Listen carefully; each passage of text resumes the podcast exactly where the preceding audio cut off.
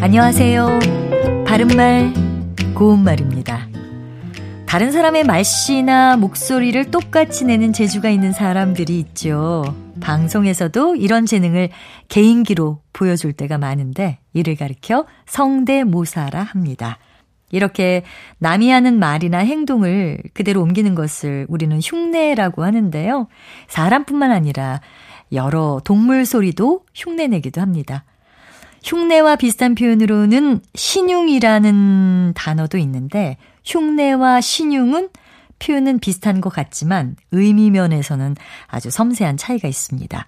신용의 사전적인 의미는 어떤 모양이나 움직임을 흉내내어 꾸미는 짓으로 나와 있습니다. 그러니까 이 두 표현의 차이를 보면 흉내는 모방하는 것이고요.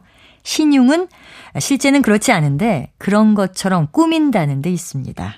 예를 들어서 죽으라면 죽는 신용까지 한다라는 표현이 있죠. 이 말은 실제로 죽는 게 아니고 죽는 것처럼 행동한다는 것입니다.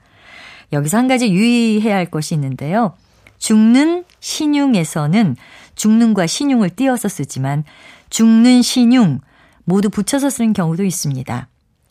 그는 장사가 안 된다고 죽는 신용만 한다. 이렇게 표현할 때 이때는 변변찮은 고통이나 곤란에 대해서 엄살을 부리면서 하는 몸짓이라는 뜻을 가진 명사이기 때문에 한 단어로 붙여서 씁니다.